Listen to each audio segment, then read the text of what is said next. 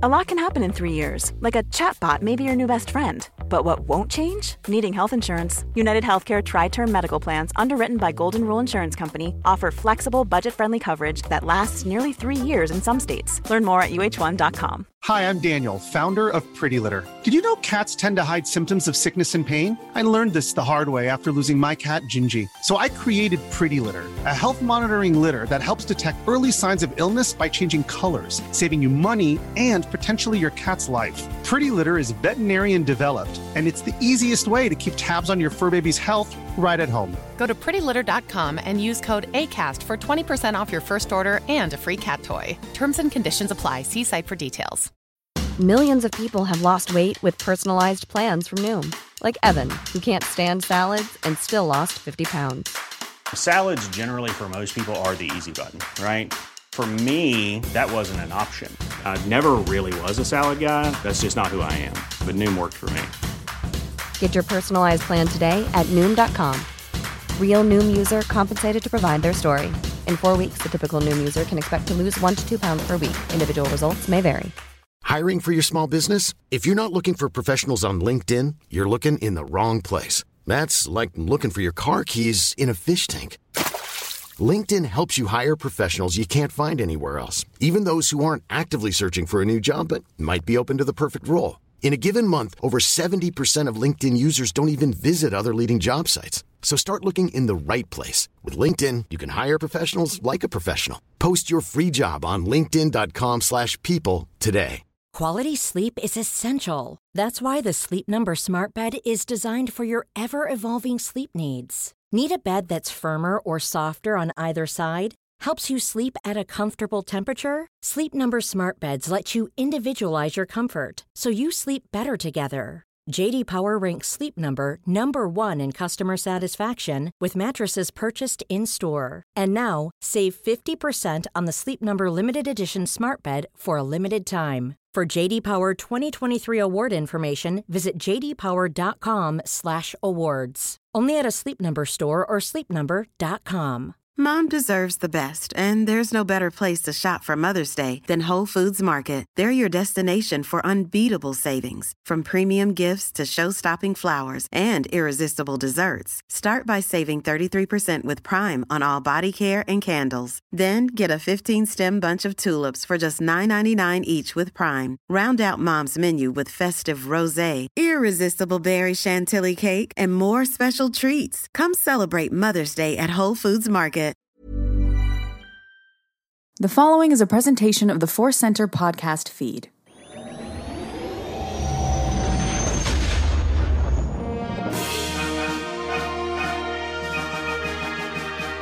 From the center of the galaxy, this is the Force Center podcast feed. I'm Ken Napzok.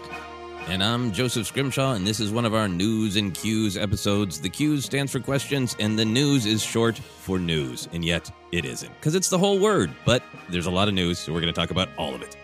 A lot of uh, a lot of things. Uh, yeah, we might go in deep on one topic today. It's a one topic day. And we also have some uh, great questions, as we we we always do. We always do. But man, every week, uh, Joseph, you pull some great ones that just uh, take my mind all over the Star Wars galaxy.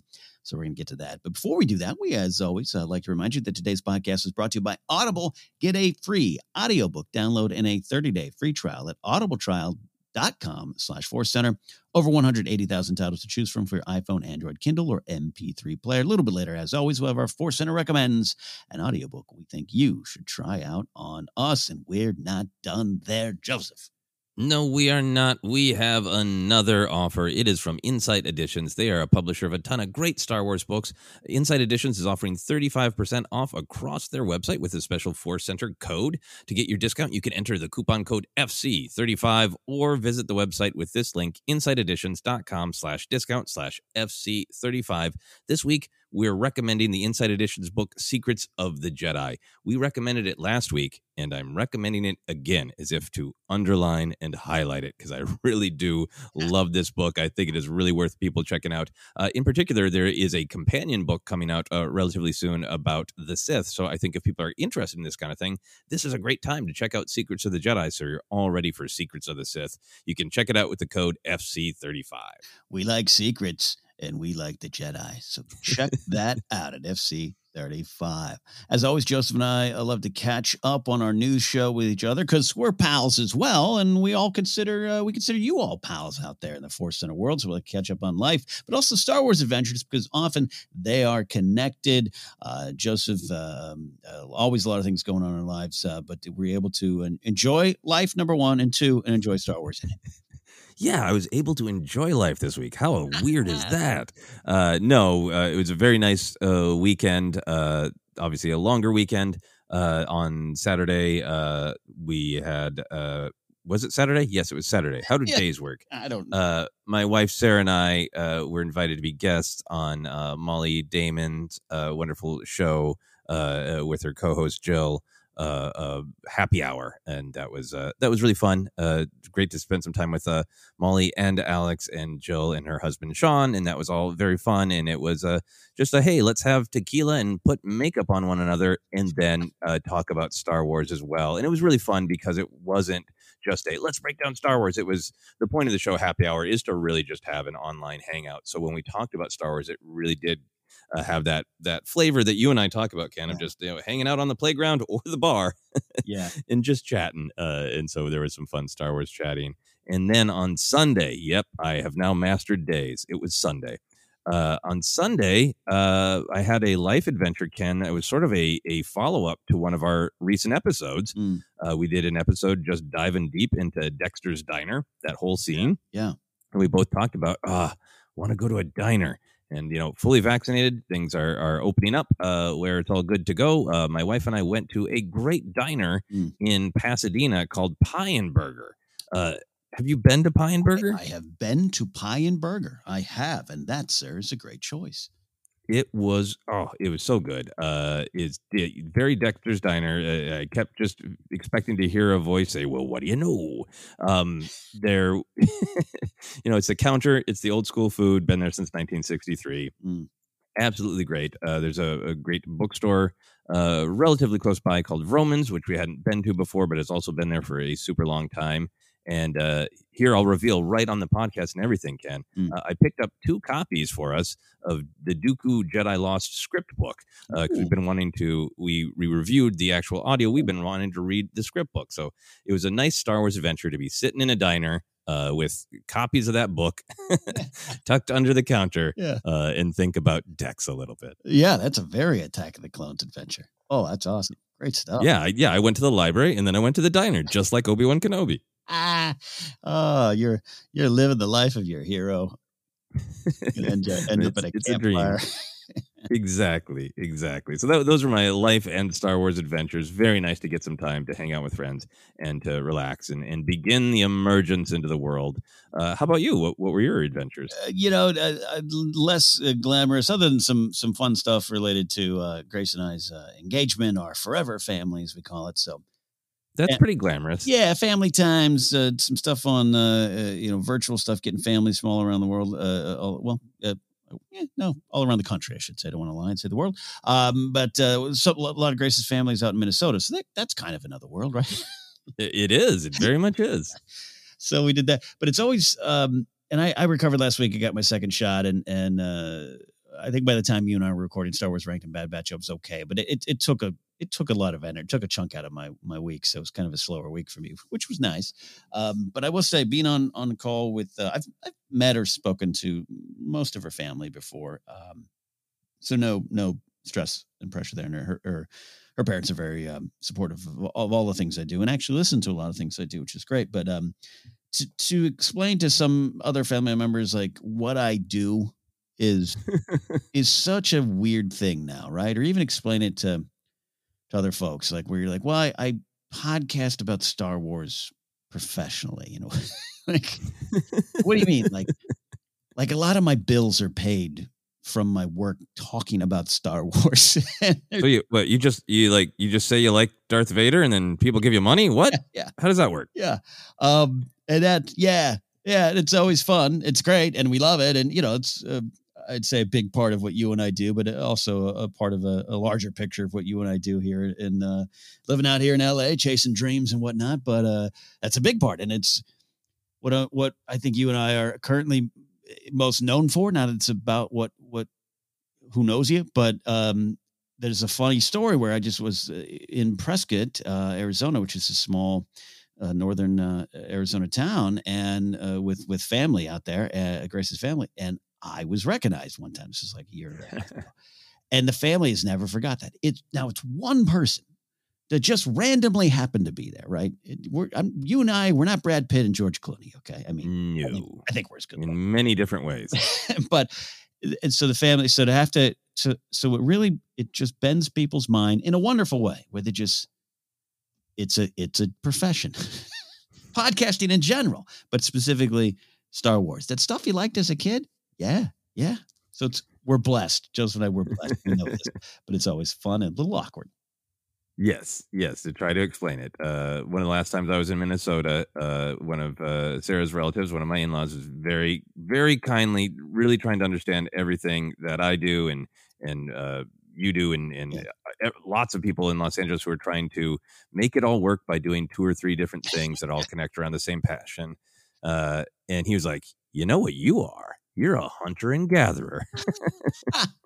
You just go out there and you find stuff and you and you bring it back, right? uh, that is so accurate it's scary we we are uh, pop culture frontiers people exactly exactly what's over the hills uh you know how do we ford this river called the bad batch Uh, we are the Jeremiah Johnsons of Star Wars podcasting. There's a reference for you kids. That's awesome. Uh, so yeah, great. And then yeah, I, and I, I first week I didn't watch like a Star Wars movie other than Bad Batch or something we had to watch. I, I worked out to rewatching Hot Fuzz, which is one of my favorite uh, comedies. Um, and that was it was weird, Joseph. And I know you've been doing a lot of reading lately of like non Star Wars books, which I need to do as well. I have a stack. i've read two non-star wars books yes it's amazing and uh, yeah, anyone listening knows there's just so many. We're so blessed with Star Wars books, and we love covering them. But sometimes you're just like, oh, a long time ago. Here we go again. A galaxy far, far away. I just want to read about the USFL. Oh my God, please. let me get-" um, so I, I was- going to work out to like a Star Wars film. Uh, you get on the treadmill, and I was like, eh, I'm going to watch Hot Fuzz, which has Star Wars references in it, so it counts. yes it does hot fuzz one of the greatest comedies ever made in my opinion I am right there with you on that. So, uh, from uh, our life and Star Wars adventures, we're going to dive headlong into the news here. Like I said up top, only a couple stories here, but uh, we are going to dive into this headline from last week. Uh, we're titling this J.J. Abrams to plan or not to plan. I'll look at last week's kerfuffle. Because, oh, it was a kerfuffle indeed. Uh, so, Joseph, last week, uh, as we know, and everyone listening knows, word broke that J.J. Abrams, and I'm, co- I'm putting giant quotation marks around this, uh, admitted that the Star Wars sequel trilogy should have been planned. Or did he? Question mark, question mark. So, this was an interview with um, Collider, and as we always say, it's, it's not a big deal, but like I, I obviously used to work over Collider Video. Joseph used to come over and, and do a lot of shows there. We'll talk about that as needed. Um, uh, whatever journalistic integrity will expose that. Okay, there you go. Uh, for those who are relatively new to to listening to Force Center. Uh, he was asked uh, in this interview, in a, in, a, in a big interview, about the 10th anniversary of Super 8, a, a movie a lot of people love. I, I saw that in theaters and, and, and quite enjoyed that film. And he was talking about that. And he was asked uh, directly uh, uh, about uh, the uh, how the Star Wars trilogy, sequel trilogy went in terms of uh, making it and, and planning and all that stuff. And uh, he, he answers this. Um, uh, you just never really know, but having a plan, I have learned in some cases the hard way is the most critical thing because otherwise you don't know what you're setting up. You don't know what to emphasize because if if you don't know the inevitability inevitable of the story, uh, did I copy that wrong? Uh, you're just as good as your last sequence or effect or joke or whatever, but you want to be leading to something inevitable. Um, so that's the first part of it. We'll get to some other stuff in a second, but I just want to start there, Joseph. This uh, went out as a tweet uh, that, that claimed that this particular quote, which never mentioned Star Wars, was about the sequel trilogy. So let's start there, Joseph. Your thoughts on what we got so far? Yeah, uh, there, there's a, a lot to have thoughts about because it, it really was a, a storm of uh, discussion on social media. Sometimes discussion and sometimes just uh, airing of grievances, I guess, for lack of a better term. Yeah. Um, I, think any time that that these uh, discussions and debates uh, come up about uh, what choices were made or were not made about the sequel trilogy in general, about the connective tissue between the sequel trilogy, about the quality of Rise of Skywalker in particular. I always have to just take a big, deep breath myself Mm-hmm. and uh, and try to listen to the things that I've learned from Star Wars Mm-hmm. about coming from a place of uh, of being calm and uh, certainly being passionate, uh, but Mhm. also making sure that you don't lash out based on your passion. Uh, so I always wanted to start these discussions by just acknowledging that I truly respect people that just Mm. sit down to watch Rise of Skywalker or any part of the sequel trilogy and just like I personally don't enjoy that. I don't like that. Uh, Mm. I, I myself am always very passionate about Rise of Skywalker because even uh, if it has different, uh, I have a couple of little uh, criticisms, or oh, I wish this was a little different or that little different. But Mm. for me, it, it's it's I always have a, such a powerful emotional reaction because to me, the Rise of Skywalker is just it is about empathy. It is about how important it is for individuals to find themselves and, and make uh, choices uh, that are right. And it is that theme of the individual married to the absolute need for family and connection and working together. And that is such a core star wars theme to me of you as an individual have responsibility and you must choose who you want to be. Your choices are going to affect others. But also we have to remember that we're all connected and we have to make choices out of kindness and empathy uh, to make things better for everyone and uh, the reason i take a moment to even go into that is it's just it, it- it's fascinating the way it, it emotionally affects me i'm moved by those themes when i saw the film Mhm. every time i see the film so i am poised to be at a place where uh, harsh criticism or angry criticism or criticism saying the film is empty Yeah.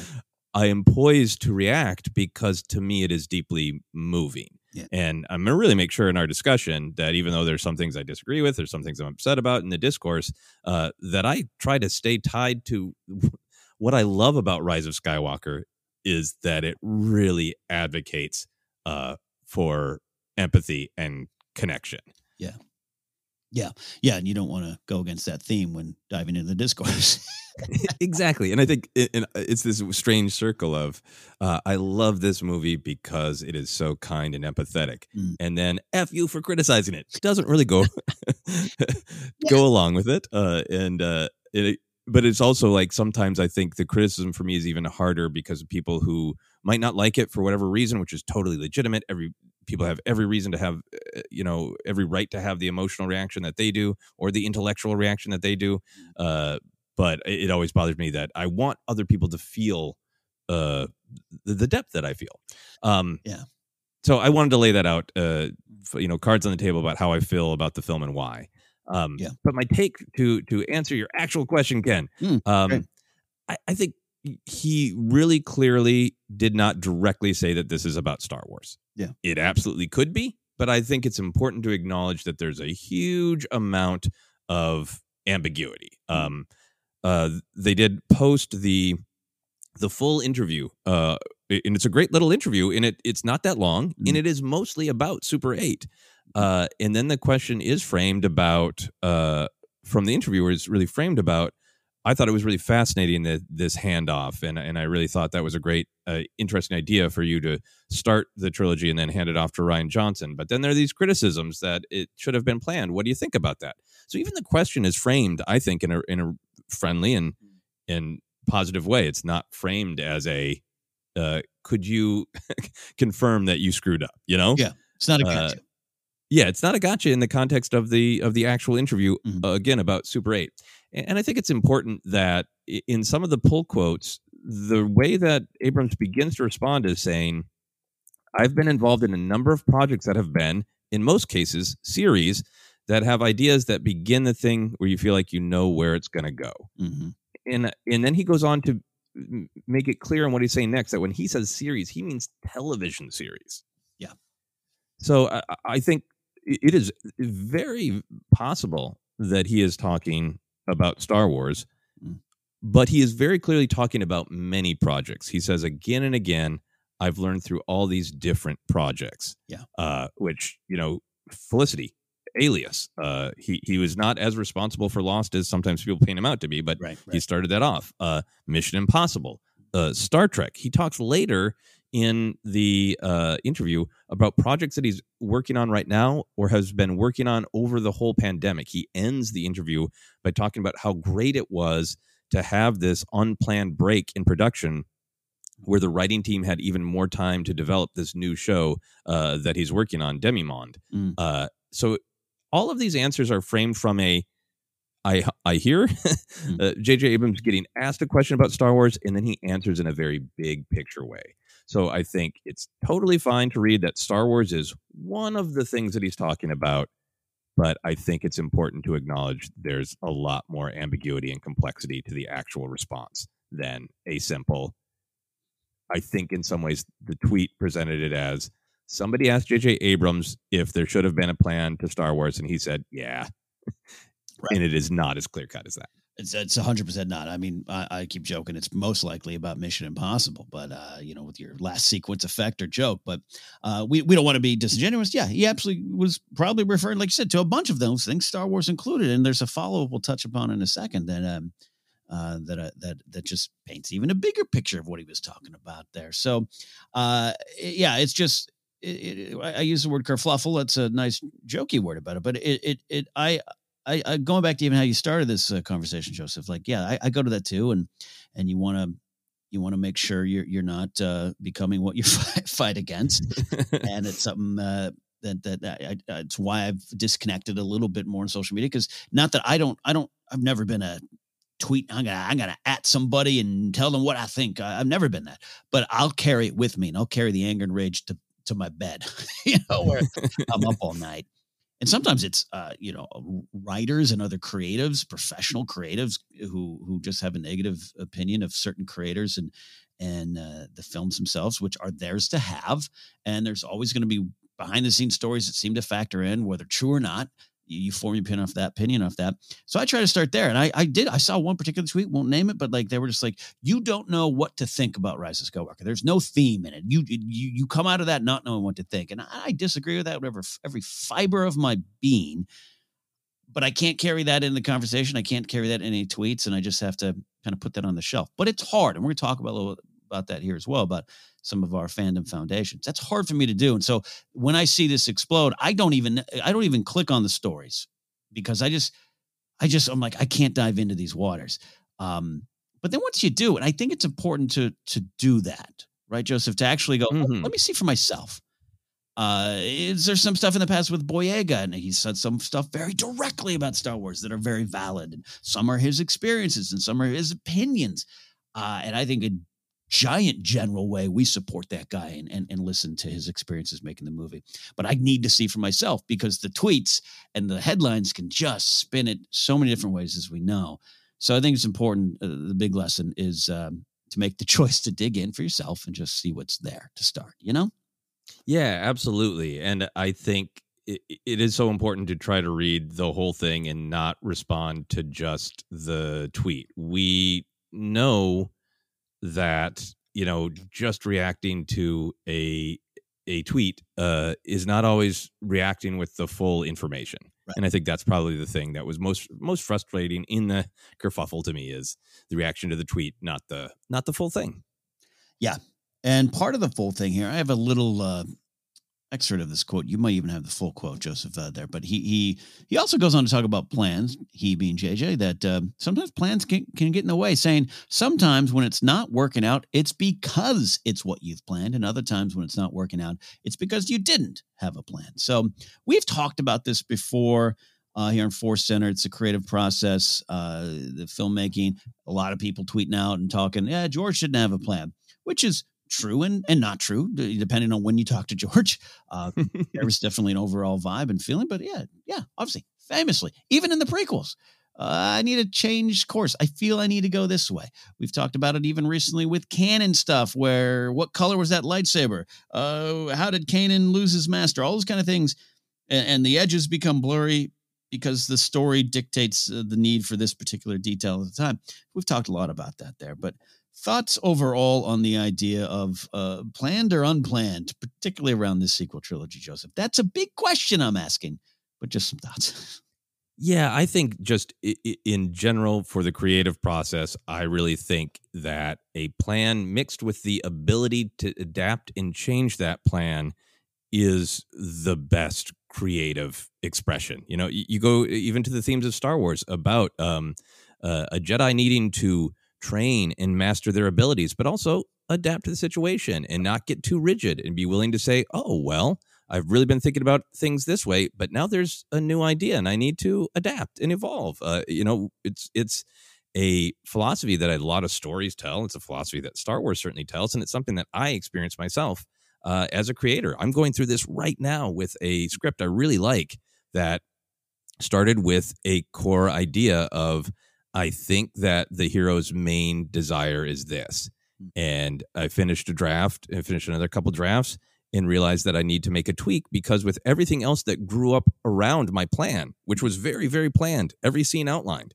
mm. realized, oh, you know, her initial motivation should shift a little bit. And then all of these other new pieces will sing together. Like yeah. her original motivation is now singing in the wrong key. So I should just shift her motivation a little bit.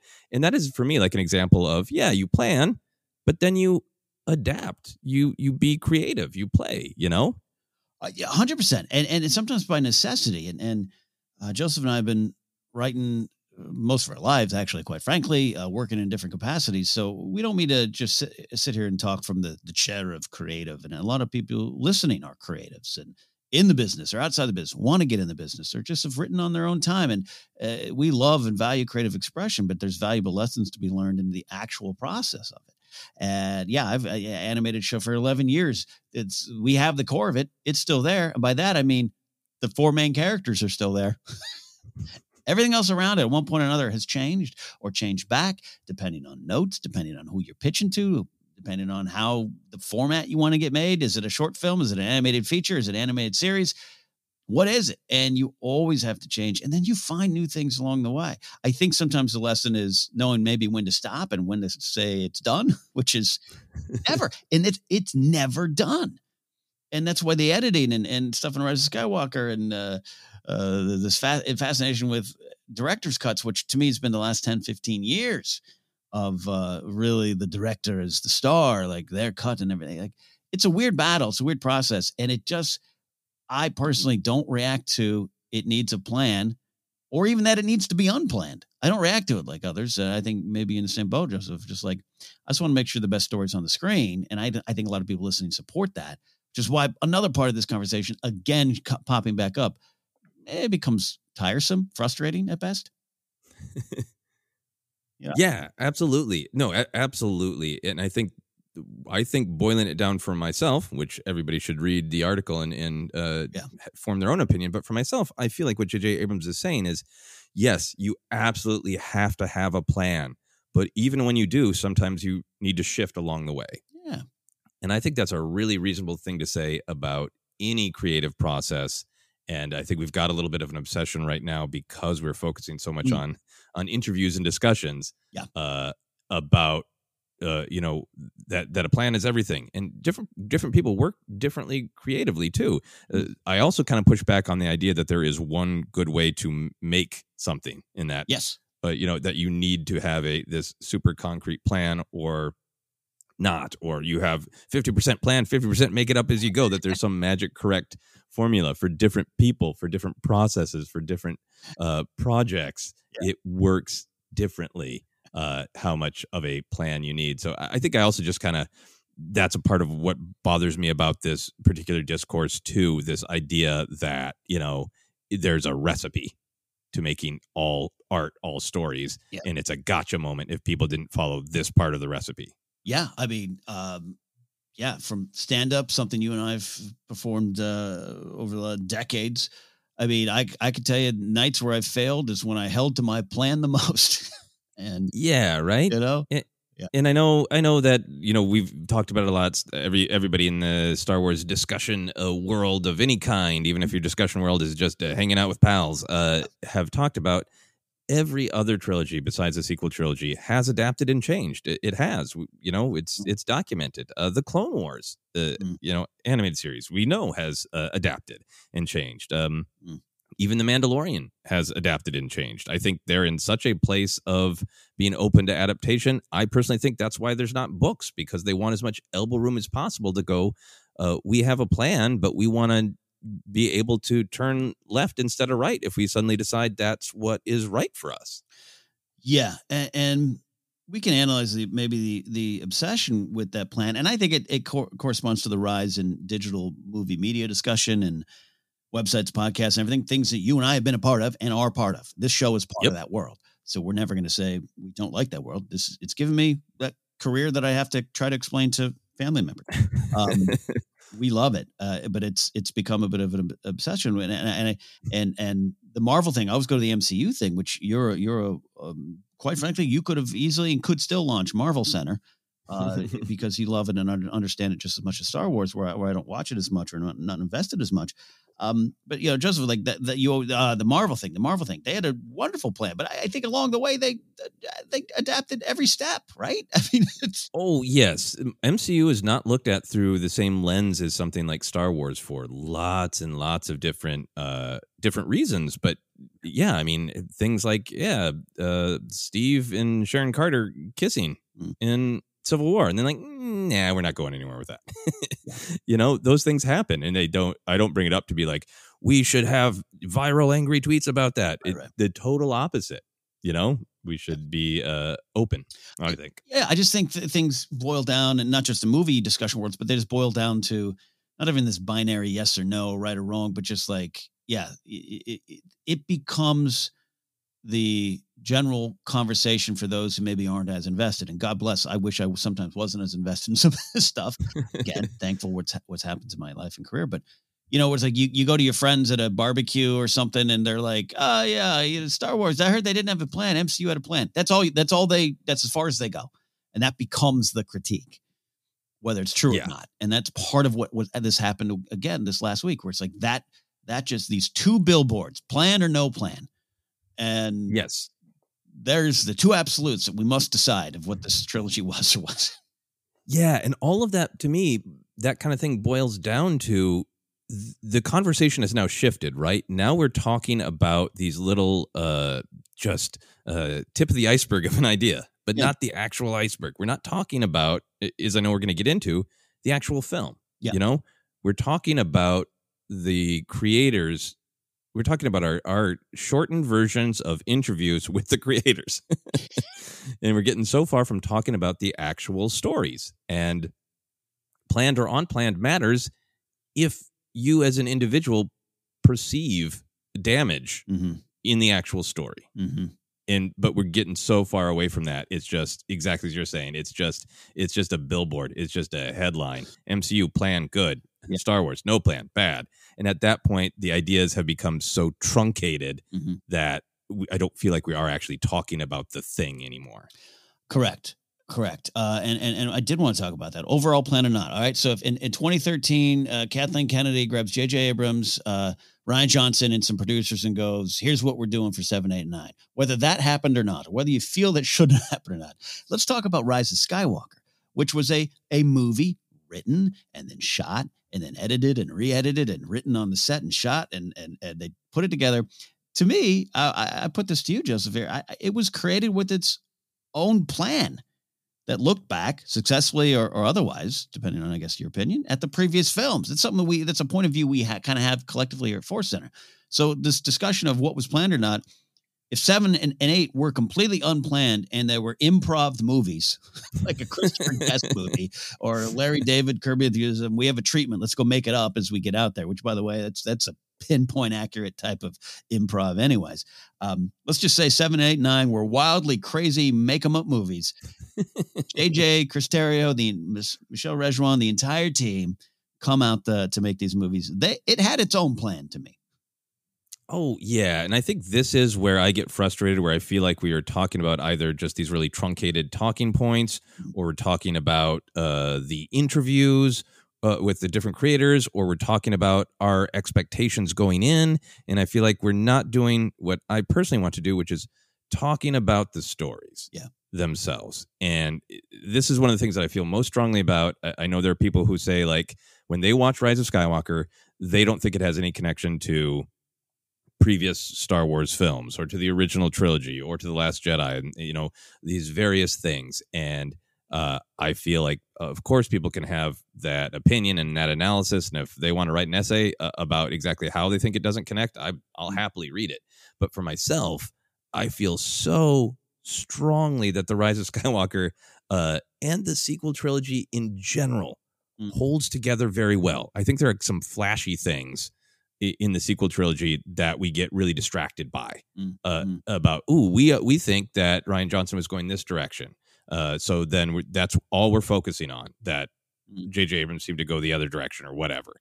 Uh, but I think if you just wipe away some of those interviews and look at the story, uh, look at the the arc mm. through those films that is completed in Rise of Skywalker.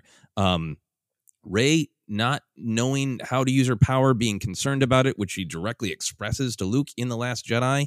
Uh, that through line of, of Rey's of uh, mm. what do I do with this power is completed in Rise of Skywalker.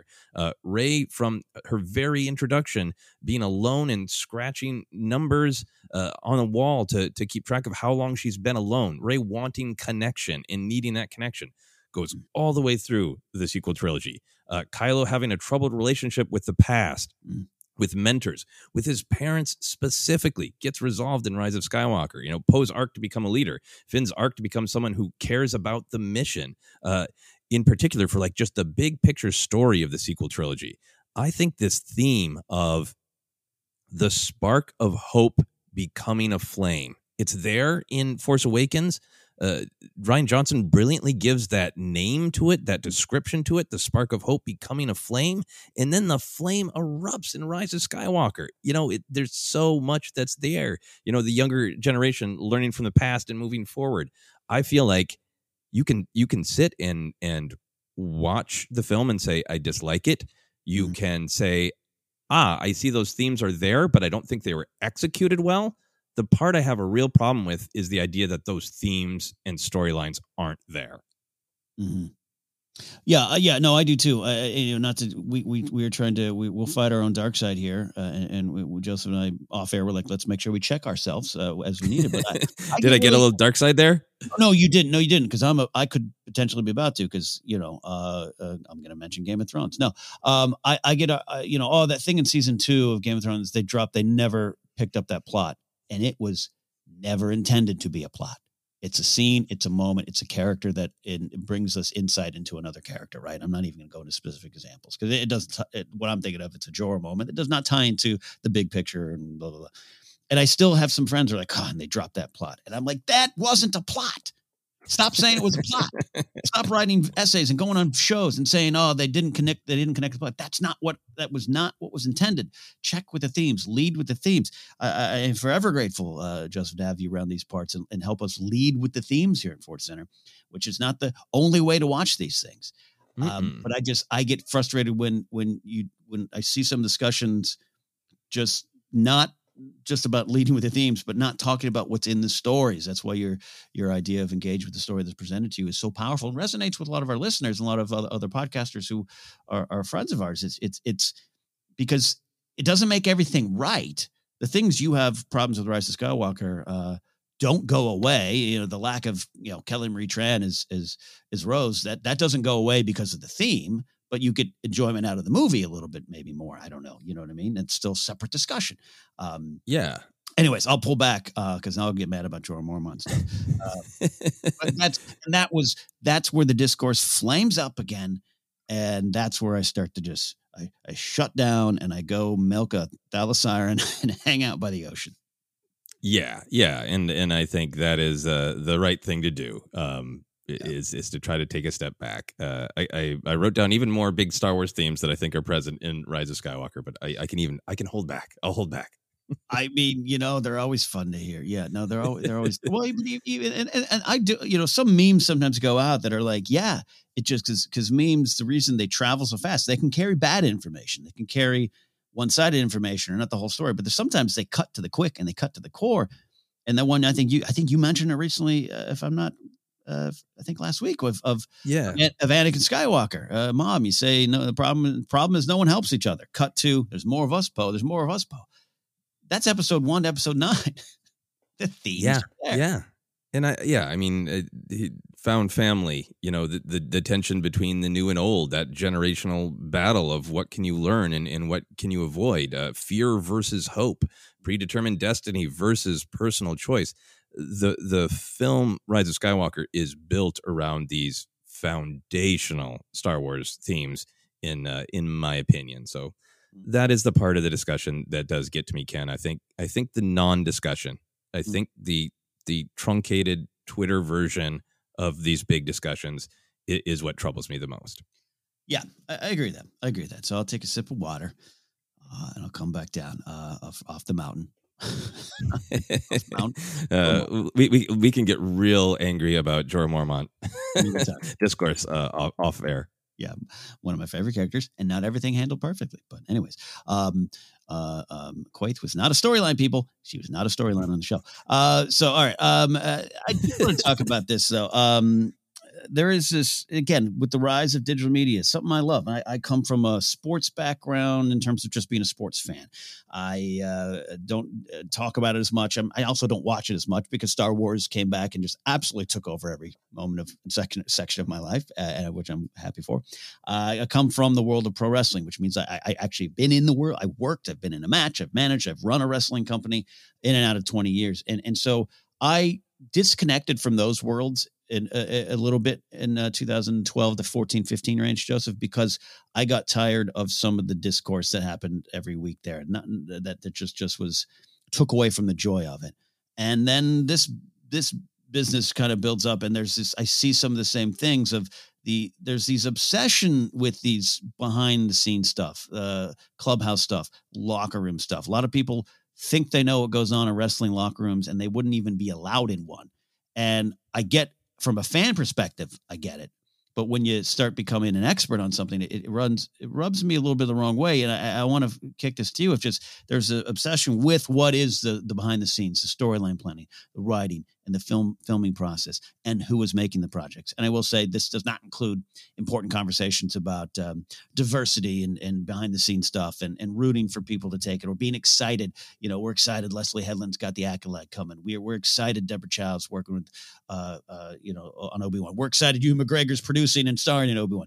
That kind of stuff is not what I'm talking about, but just this uh, JJ and and before that it was Rian, and everyone becomes obsessed with them and, and and hating them and fighting them and tearing them down and every word they say. Where JJ's been pretty like you you mentioned too, even just like hey, you know, opening weekend, people are a little upset. Yeah, they're right to be. If if it's that's their take on the film. That's their take on the film, says JJ as he handles it wonderfully uh, as water rolls off his back, uh, where I'd be uh, pounding a table. So, anyways, all that yeah. monologue to say, Joseph, what, what do you feel about just that part of this discussion? Well, I, I, I will very quickly follow the uh, little tributary of thought that you went down. Is I I, do, I, I I think uh, I think as creators, I think uh, Rian Johnson is amazing. I think J.J. Abrams is uh, amazing. But I, I will say, like Abrams, uh, both Rian Johnson and, and J.J. Abrams have handled the difficulty of being in this Star Wars spotlight incredibly well. But in particular, because we're talking about Abrams, yeah, he gave that quote opening weekend of you know what do you say to people who uh, have real problems with Rise of Skywalker? And he said they're right. Whatever your opinion is, you're right. I made it. Now you react. Mm. Amazing. He's he's going. To do interviews about the 10th anniversary of Super 8. He could say, do not say the word Star Wars. But no, he just answers a question, knowing full well. It's, so I have a lot of respect for that, that he mm. engages and he tries to give the most honest answer as a creator as possible, you know? Yeah. So I, I just think that there's a lot of, um, I have a lot of respect for that. Yeah. Um, yeah. In, in terms of just the, I love hearing from the creators. It's always interesting. Um, but I feel like, especially when creators are talking about things that have just come out, I feel like it is as a culture that we're obsessing on them in a way that sometimes we're not reacting to the story, mm-hmm. we're reacting to the interview. Um, if something in a movie was open for interpretation, and then a creator will say, "No, I I decided to do X, and it means X," then we're all focused on that and that's not actually the story that was an actual experience of seeing it and coming to our own emotional conclusion about what the truth was in the film that's us responding to a q&a mm. and i just don't think that that is as interesting and as valuable and i think it just it really colors how we see um films, right? Yeah. And, and I think sometimes when we think we're debating, you know, does the sequel trilogy hold together? Uh, do the Last Jedi and Rise of Skywalker work hand in hand, or do they they squabble with one another? I think we're not always talking about the stories. I think a lot of times we're talking about the interviews. Um, Yeah. and I and that's just not as as gratifying to me because I, I think it takes away from joy. I, I, I this is the way I thought about it, Ken. hmm Do you think right now in the year 2021, uh, a 10 year old who is sitting down to watch Return of the Jedi for the first time, do you think they're processing the film through the lens of a Gary Kurtz interview about the Ewoks only being there to sell merch? Is that how they're processing the story? Or are they just seeing the absolute wonder of Jabba and mm-hmm. Luke and Leia and Han and Lando and eh, Wedge for the first time? Are they just seeing the wonder of a forest where these weird little bears live? Uh, and yeah. I just think that we all owe it to ourselves, not not to just be children, but I think there's an adult side of ourselves that say, yes, movies are made by humans. Humans have agendas. We should pay attention to that. We should analyze that. But I don't think we should do it at the sacrifice of totally uh, alienating the open and intuitive and childlike parts of ourselves that sit down and watch the story and just watch it unfold the way we'd watch oceans uh, waves crash on the ocean and just emotionally react to what's there uh, the way that we did when we were young Uh, yeah, yeah, it- it- that childlike kind of approach. Yeah, because because we talked about how we are are we grow up as Star Wars fans, and you and I love live, and, and a lot of our listeners love listening in that world where, hey, now in our mid forties, what do we take from these stories? What do we go back and, and take from Return of the Jedi that we wouldn't have taken it at seven, but to to try to marry the two and marry that joy with the intellectual thought and or the inspiration. Rise of Skywalker is just an inspirational movie for me. That's not for everybody. I get that. Uh, I'm with you on that, and and you know, I go to other examples, particularly in sports. When I say I stopped watching sports stuff, I used to be, eh, I may have mentioned this before in Force Center. I apologize if I've gone into it before, but like I'm a Miami Dolphin fan in football, which is weird. I've never set foot in the city of Miami, but loved them since the 80s. Uh, and I would, I, I was the guy that woke up, or more, more actually the kid, the teenager who woke up on Sunday morning, 8 a.m., turned on ESPN, watched every pregame of what the Dolphins were going to do today. What's the plan of action? Who's pl- who's the player coming in? All these kind of things, uh, and all the the rancor and the screaming and the shouting of how the how best to win the game. When really, I eventually I was like, I just want to watch the game. And then afterwards, we can have some fun discussions. And then later on, I can see a documentary on what happened that season that I didn't know because it was in the locker room. And that's fascinating to me. I'm fascinating with with stories of Lucas behind the scenes stuff. Clearly, it's part of the the legacy of Star Wars. Uh, but now there's a just kind of a obsession. The the Rogue One reshoots was kind of a turning point where we were so familiar. It was so reported on, factual or not. It just was so part of the weekly discussion that it became parody. It became it, around Collider offices. It was a joke. Like Cody Hall and I, if you guys know Cody from Amateur Hour Films, w- w- that was a joke with us. Hey, how's those reshoots today? because it was just such a wise part of the conversation. When at the end of the day, that third act of Rogue One, which is most of the reshoots, is spectacular. So I'm just concerned with what's there and that, but I'm I'm not not fascinated with it. I I want a tell-all book of Tony Gilroy and Gareth Edwards trying to work it on out, but I don't know why that would fact. I don't want that to factor into my joy or even my breakdowns of the movies. Exactly, and I think that's it. So, that sometimes we are robbing ourselves, uh, I think, from our own emotional reaction and our own intuition because we are looking at things more as a, a fact sheet, right? Of yes, uh, who who decided what and when, and was it a good decision, and did it disagree with that person in real life? Instead of what did Kylo feel when when Rey didn't take his hand? Mm. What does he feel now that he's been thinking about it for a year? And I just, I, I just, it would be, I think it's wonderful to have those kind of questions mm. flowing. I also just think, and you and I are getting to really go through this as the years wane on, mm. that there's some like stories of behind the scenes that for you and I, uh, from you know our childhood or our teens or whatever like of course we knew that and they're just not a part of the conversation anymore they're not going to get you know big clicks so they're they're not lost to time but they're not focused on anymore right and it's so weird to live through the sequel trilogy where every uh, you know personal human decision behind the scenes is is a bit of news and a hundred years from now uh, we'll probably all be dead. Mhm. uh, nobody's going to remember those interviews, and the stories will be here. You know, that's a hundred years from now. I think there's probably happening right now that young children are just sitting down and watching the sequel trilogy with no baggage.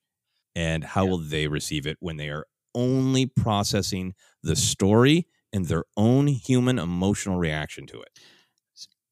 you you made me think of something. Uh, uh, Return of the Jedi, urban legend behind the scenes story. I, I couldn't tell you 100 percent true or not. I could go look at my Star Wars archives book and maybe get uh, a Lawrence Kasdan quote or something. We all know Han. I thought Han should die. My favorite Kasdan quote from Empire Dreams, but.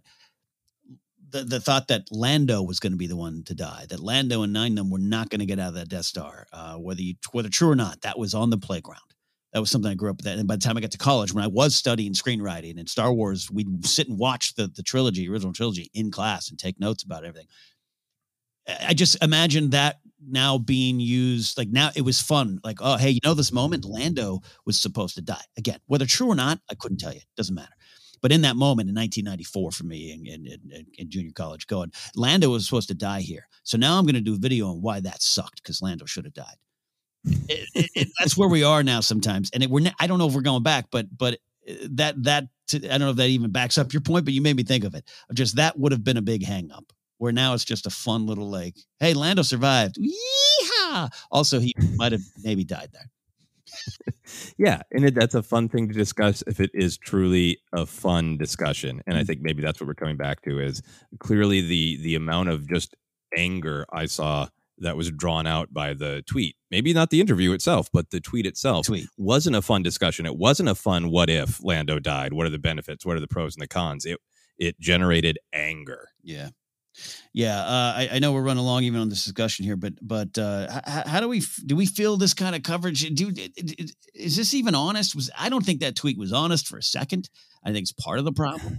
The interview Yeah, might be might be different, but I, I just don't think any of this is honest anymore. Yeah, I mean, I'm really glad I I, I did the the the work to find the full article that you know is is labeled as a discussion about Super Eight. Um, and the, the full article is is great. It's a really fun and friendly conversation between you know an, an entertainment uh, reporter, journalist, and a creator, and the creator offering a ton of of honesty. So like the article. I have, I think was great. Uh, we know, we know that that uh, tweets um, can uh, get better uh, engagement if they're designed to smack a hornet's nest. And uh, you know, I think it's less a, a criticism of any one outlet than a criticism of our culture that we have a discourse right now that is designed to smack a hornet's nest. Mm-hmm.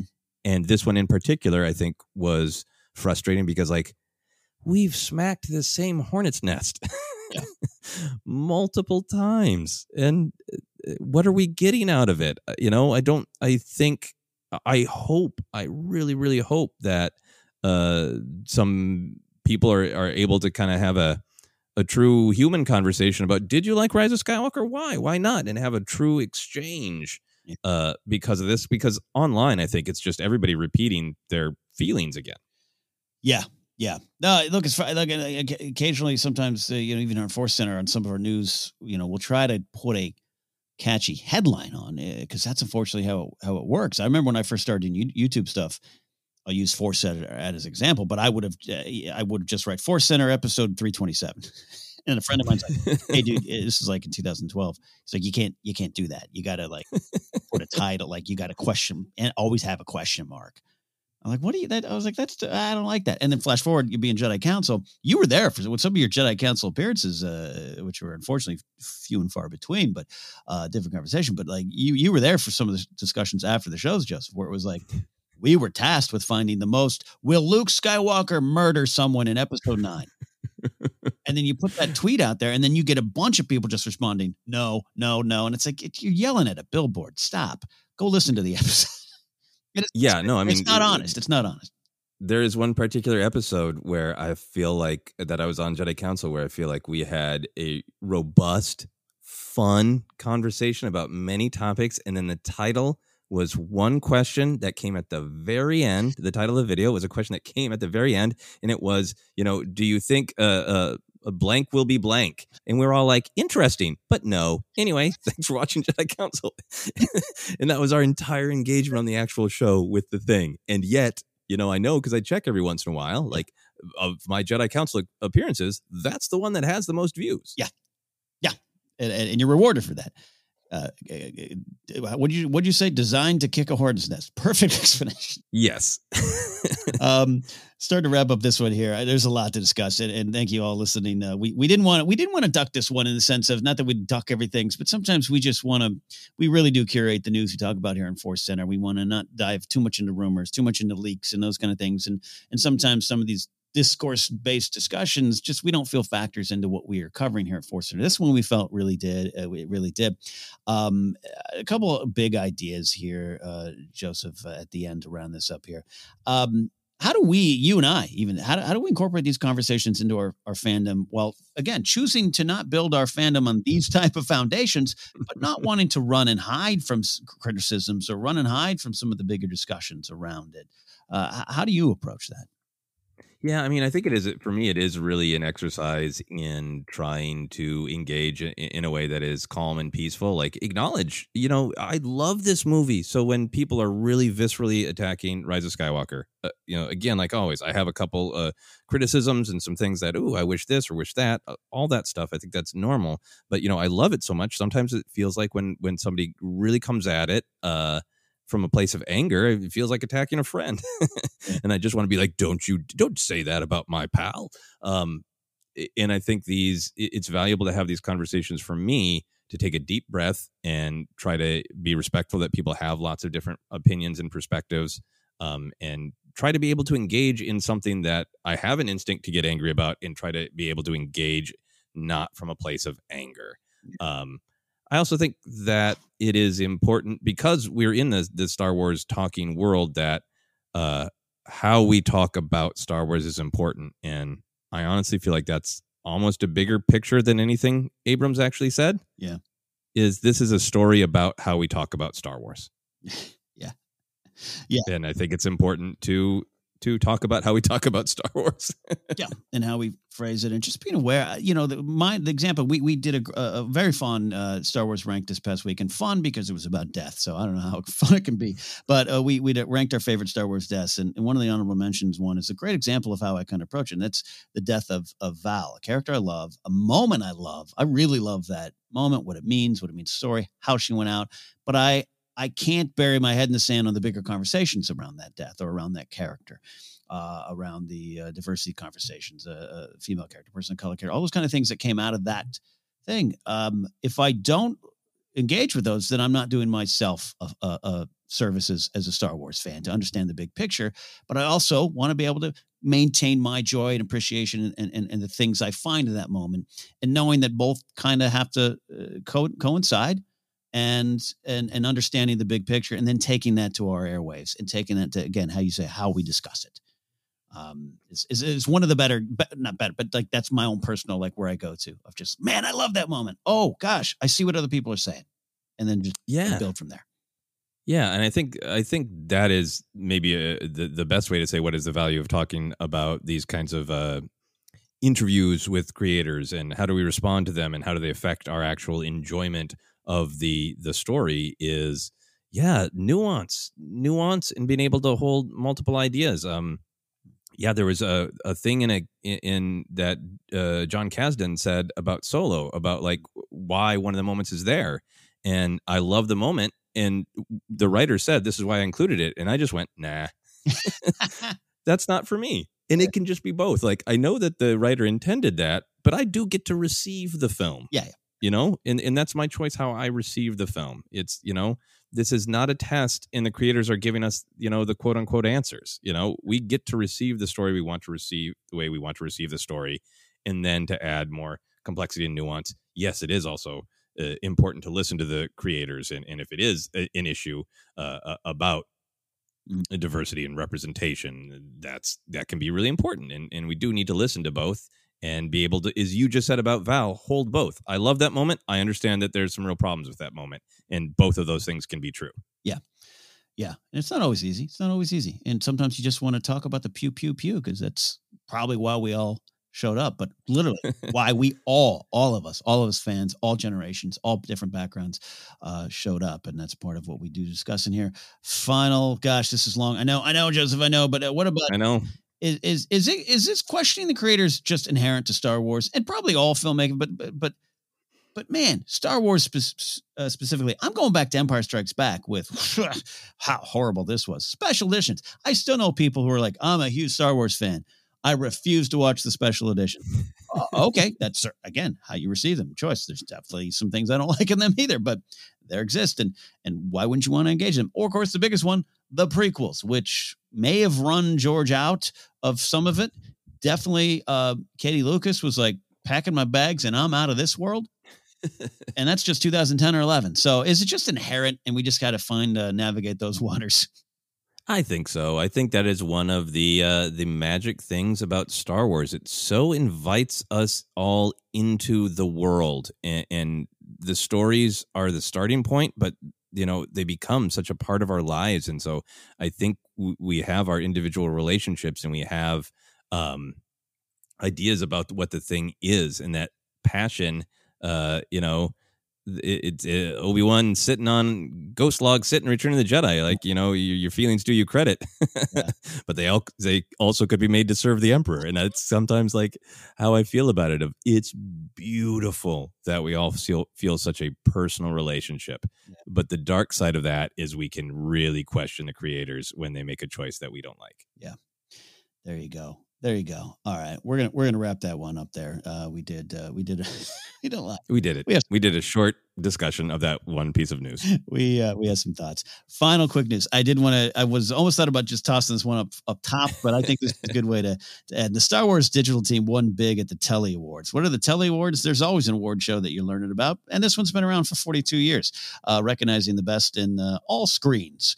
Um, they took a lot of uh, awards, and uh, uh, our Star Wars stories, which was a great series, won gold for non-broadcast general diversity inclusion, silver for branded content, bronze bronze, branded content, DNI, a lot of great things. Jedi Temple Talent uh, Challenge, silver for non-broadcast general children's audience, uh, bronze for branded content children's audience. Star Wars show, uh, the silver and awards for non-broadcast uh, general and branded co- uh, content general as also uh, their coverage of Star Wars Celebration Chicago took a bronze for live event coverage uh, and live experiences and use of this is the the brand they won a bronze award in the branded content craft use of stock footage which is the Star Wars The Animals Strike Back which was they all put together which is wonderful. Um, uh, I wanted to, those are the awards. You can definitely jump in on any of those awards you, you thought uh, deserve some recognition over the other ones, Joseph. There, but I uh, I love this idea because I wanted to talk a little bit here about the importance of the Star Wars digital presence and team in this modern age of Star Wars fandom. Maybe some of our favorite things in that world, Joseph. Yeah, I think the, particularly the the shows that that won these awards. There's a bunch of great uh, great shows, and, and I'm not even entirely clear on on what all is eligible for the Telly Awards. Uh, but I think all of these are great examples of shows that build community. You know, we were just talking about how Star Wars does start as the stories, uh, but it does build out to our you know just a community of people who engage with the stories in lots of different ways from cosplay to action figure collecting to everything else and these shows really build that community in a positive way. Jedi Temple Challenge in particular was just such a a great bit of summer fun in a year that deeply needed uh, yeah. some summer fun and just a, a really uh, I mean this in the most complimentary way, a simple, direct way to celebrate some core Star Wars themes and just have fun with Star Wars. Mm-hmm. Uh, and then I know there were awards for Star Wars show at Celebration in particular, you know, and yeah uh, when you're talking about community, the Star Wars show, uh, you know, had already set up like we are a, we are a place that's gonna have a sense of fun and whimsy and and joy about Star Wars. We're also reporting news and interviewing people, but to to be at celebration and to be in this like literal sea of community, and then to see these kind of friendly faces that you know up on the stage, you know, interviewing and firing t-shirt cannons. It's just all about community. It's acknowledging the truth that these aren't just stories. There's an entire community built up around it, and we want to in- encourage that community to have a sense of fun and joy and discovery. Uh, well said, sir. Uh, you, you captured the spirit of my question and what I was, I was hoping to get at. Of just um, in this modern age, as as you know, you and I talk maybe a little bit of uh, some of the downside uh, with some of the Abrams conversation and what can happen in the dark side of it. Here, let's always uh, go towards the light because it's there. And this is this this Jedi Council, Jedi Alliance. Uh, uh, um, uh, you and I uh, launching uh, Force Center with Jennifer in 2015, uh, and a lot of uh, the other Star Wars Minute, our pals over there. you know, Coffee with Kenobi. I, I, could start listening to all these podcasts that have been around for a long time, and um, it's it was it was very smart. And I remember when Star Wars show launched. I remember when it launched, and this is you know I'm over here working at like Defy and and you know I remember initially kind of. Um, scenes the first episode and they they they, they said something about uh you know it's, it's andi gutierrez and, and, peter townley at the time saying hey this is the only star wars youtube show that actually is like from star wars and they said i i, I took a little not offense but i was just like what that a swipe at some of the stuff uh you know i've i've been and and and in a way i was like and I was talking about with the development guy at Defy, and he's like, "Yeah, that's they should." And I was like, "No, no, you're right. They should put their flagpole in this world because everything's changing dramatically around it." And I think this is a they've done constantly that team there. And uh, you and I occasionally will run into like Scott Bromley, uh, the producer over there, the the Star Wars show guy. I mean, he, he he's he's so in this world and and and has made it made it bigger. The, the not just seem bigger than it is, but reflected how big it is. Going from Celebration 2015 to Chicago, I think they're a part of that growth because they broadcast to the world about look at this fandom, look at this community. We are all one as Star Wars fans, and I'm glad to see them get this recognition in this modern era. Yeah, well said. I think it is uh, smart for them to be in the business of uh, celebrating the community, mm-hmm. and I think they do a great job. They absolutely do. So, uh, congratulations on all the big win at the Telly Awards. Congratulations to J.J. Abrams on the 10th anniversary of Super 8. All right. Uh, before we take a, a break, we're going to recommend uh, an audiobook for all of you to try out on us. Joseph, what do we have this week? That's right. After talking a lot about light and hope, we're recommending Dark Disciple by Christie Golden, uh, which I, I, say jokingly because that is a book that does, man, if you like the sharp contrast between the dark and the light, this is a book that really celebrates it. Uh, and I was just thinking about the book and how much I enjoyed it. So I thought that's the one I'd recommend Dark Disciple by Christie Golden. Love it. I uh, love it. Check it out. Download your free audiobook today by going to audibletrial.com slash center. Again, that's audibletrial.com slash center for your free audio book. All right, we're going to take a break, clear the palate, and come back and answer your questions here on Force Center.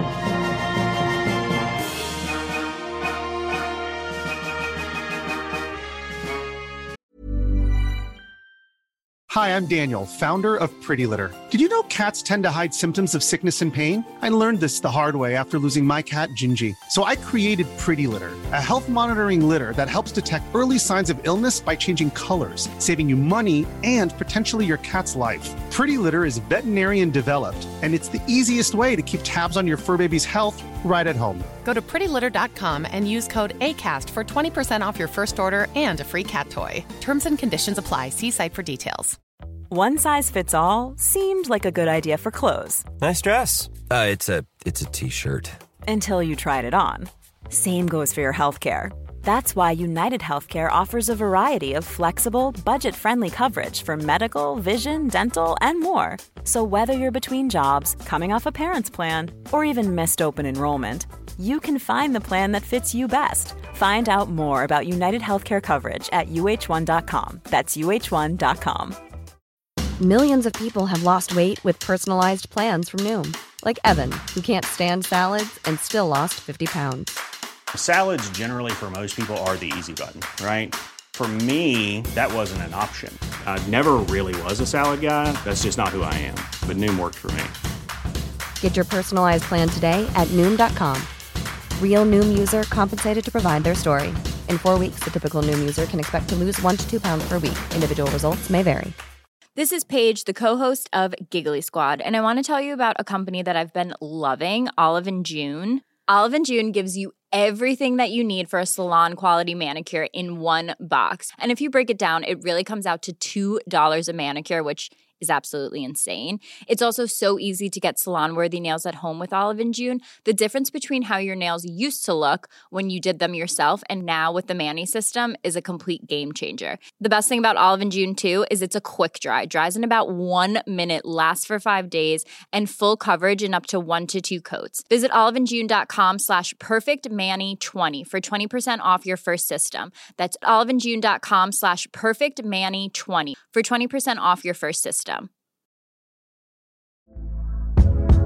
Hey there, it's Michelle Norris. I'm host of a podcast called Your Mama's Kitchen. When I travel, I'm usually looking for a way to find a taste of home when I'm not at home. And one of the things I love to do when I am at home is entertain. And Airbnb allows me to do that. When I was in California recently, I rented a house that had a great kitchen. And when we were sitting around the table, we were all thinking, we're in someone else's house. Someone could be in all of our homes as well. If you have a home, but you're not always at home, you have an Airbnb. Your home might be worth more than you think. Find out how much at airbnb.com/slash host.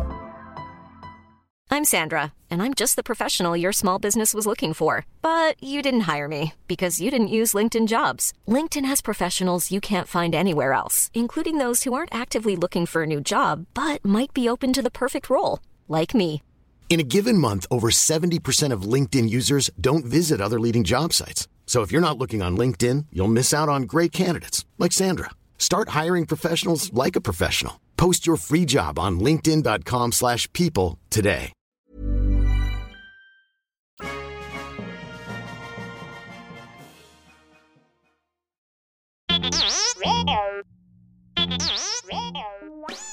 Hey, Force Center friends, make sure you're keeping up to date on all the great content from Jennifer Landa.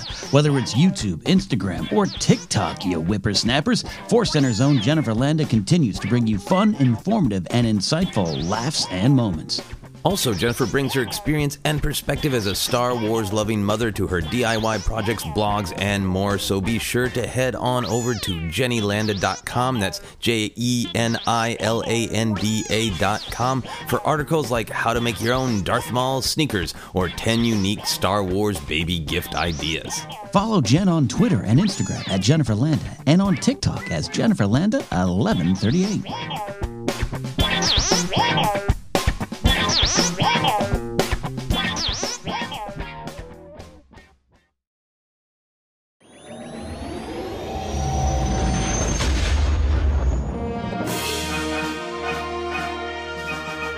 Welcome back to Force Center, the big show, the main show, the superstar star of our fleet, episode 327. And, you know, Joseph, we should point out we're about two months away from our 1000th total broadcast here on Force Center. So we got uh, a couple ideas planned for that, some stuff we're cooking up. Uh, but uh, wow, those numbers just keep growing, Joseph. It is amazing how it adds up when you do multiple shows a week. yeah, yeah. How it, it really took off when we were like, should we just start? Should we just do four shows a week now? Yeah, let's. let's do it. Why not? Let's go for it. But yeah. but at the same time, it's been six years, so there you go. Uh, Joseph, one of the reasons we are still around and we're still doing the show and and have uh, have fun doing it is our, our our listeners, our Force Center friends, and we get some great questions this week from them. Yes, absolutely. Got some very, very fun ones from Twitter and our patrons on Patreon. As always, we're going to go first to Twitter. This comes from Joe Becker. Uh, Joe says, Would you watch a Disney Plus miniseries on the rise and fall of Greedo? I sure as hell would. Hashtag the Greedo cut. I like the idea that maybe the Greedo cut is a version of uh, a New Hope that Greedo himself has recut. Uh, so maybe he survives. I don't know. Uh, but a, a, great a great hashtag the Greedo cut. Maybe there's some deeper meaning. I, I don't know, but a great question, uh, Ken. This is so fun because you know we've talked a lot about it. It has been a long-standing joke for years now about with the Star Wars stories now with Disney Plus that every minor character in Star Wars ever is gonna is gonna get a show. Uh, there's been jokes about that, and then there's actual passion about minor characters who might actually have a, a, good story in them. So, how do you feel about Greedo? Do you think he does have a story in him? Would you watch The Rise and Fall of Greedo? I sure as hell would too. I'd be right there with you, Joe. Uh, yes, I, I, love this idea. I love this for a lot of characters. You and I keep going back to that, and I and I think you, you helped make that Gonk Droid uh, joke on Screen Junkies, right? That, that I did. Yeah, work. Uh, give me that. Look at what Gonky's doing in Bad Batch. I want a Gonk droid movie. So I'll, I'll, take all your snark out there uh, world, especially back in 2015, 2016, and I'll celebrate it. And Greedo would, uh, it be interesting because you could do something that's uh, a little cheeky, a little fun, that's standalone, that we're not so worried about canon. Make it an ESPN 30 for 30 style doc on Greedo's life. Um, there's a lot there. Going, I'm saying go the go the way back, all the way back to the deleted scene from Phantom Menace him and Anakin fighting, right? Uh, mm-hmm. yeah, take all the stuff from from certain point of view. Some of it, so it got a little wild, a little crazy, but take some of the highlights, put it all down, and even Clone War stuff. You know, this is a he tries hard, he just never does well. um, yeah, like that story. Yeah, and uh, in the uh, from a certain point of view, a New Hope book, there's multiple chapters uh, devoted to Greedo's just screwing things up, right? Oh, uh, poor guy yeah, there's a couple things that I think are legitimately fascinating about this. I think a lot of the minor characters do have like these interesting ideas embedded in them. So for me, it is like uh, when I get excited about something like the rise and fall of Greedo, it's because yeah, it could not work, but I can see the potential of what idea is embedded in this character. And I think the fascinating idea that's embedded in Greedo is the sad sack bounty hunter, uh, the person who wants to be a, a, badass who has you know grown up on on the mean streets of Mos Espa and thinking this is the way to, to you know to be somebody mm. is to be a badass and just could never quite pull it together. That's a really interesting story to me. You know, yeah. if it's a Disney Plus, uh, you know, live action, if it's an animated movie, it's a, a comic book. Uh, I think there's a power in the sad sack bounty hunter. that's the best. That's the best statement ever. The power of the sad sack bounty hunter. Uh, yeah, it, it, no, because you mentioned uh, the, the from a certain point of view stuff. There's there's a lot in the cantina as there should be in the in that book, but there's a lot of the Greedo stuff. It really starts hammering home just how much of a sad sack he is. That I started rooting for him in a weird way. yes, you're like, ah, can't this guy just get a win yeah. by brutally killing someone? Wait, what am I rooting for? Yeah, killing Han. Yeah, so I, I, uh, Joe, there's absolutely something there there's there is room also i think and many people might not like this which i totally understand but to really reframe the moment in, in a new hope because he's not being a particularly smart bounty hunter in that moment no. of like i tracked you down to a place that it's not surprising that you'd be hanging out han solo and i got a blaster on you and like the greedo there's there's no way that you could have thought that this might not go well for you like what yeah. point of desperation was he at at that point you know yeah the idea that tra- i tracked you down at the bar you're always at and i'm always at I just turned around. You happen to be, yeah. No, there's a lot there. A lot. Yeah. Uh, the other thing I'll, I will say that this uh, this made me imagine is I am excited at some point uh, for there to be a more featured alien character. You know, mm. in live action. Um, right. And I think that uh, the Mandalorian has taken huge steps by having for long stretches of episodes uh, a person in a helmet and a puppet and they make it work. Nary a human face to be seen anywhere, and they've made it work. So it's exciting to think of getting to that point where an alien that's as alien as a Rodian like Greedo could could be the lead in a show. Hey, you know what? You mentioned that chapter ten, uh, the, the the infamous and famous Frog Lady episode. I mean, yeah, right. Ain't, ain't a human face around other than the Carson Teva the X-wing uh, sequence. Yeah, Frog Lady series. I think you'd get a lot of people behind it and you talked about wanting more of that character last week. Oh yeah. Hashtag the frog lady cut yeah, for sure. There you go. Uh, moving on to our next question, then from David Stevens. Uh, David says, "Has the initial promise of a joined-up Star Wars canon incorporating movies, TV, comics, and books been irreparably damaged by the first episode of The Bad Batch? Are some of the media now devalued? Uh, this is, of course, uh, referencing something that we've uh, we've talked about a little bit when we're uh, reviewing Bad Batch, but I wanted to take it here on our main news and cues show. Uh, if anybody has not caught up, the first episode of The Bad Batch uh, featured a sequence of Order 66 in which uh, Depa Billaba the master of Caleb Dume, Kanan Jarrus, is uh, is killed sadly in Order 66. This is an event that had already been depicted in a comic book series about Kanan, and there were a, a great many similarities, but there were some differences. So, uh, Ken, with that in mind, uh, how do you feel about this? Do you feel like there is is damage to this idea of interconnected canon?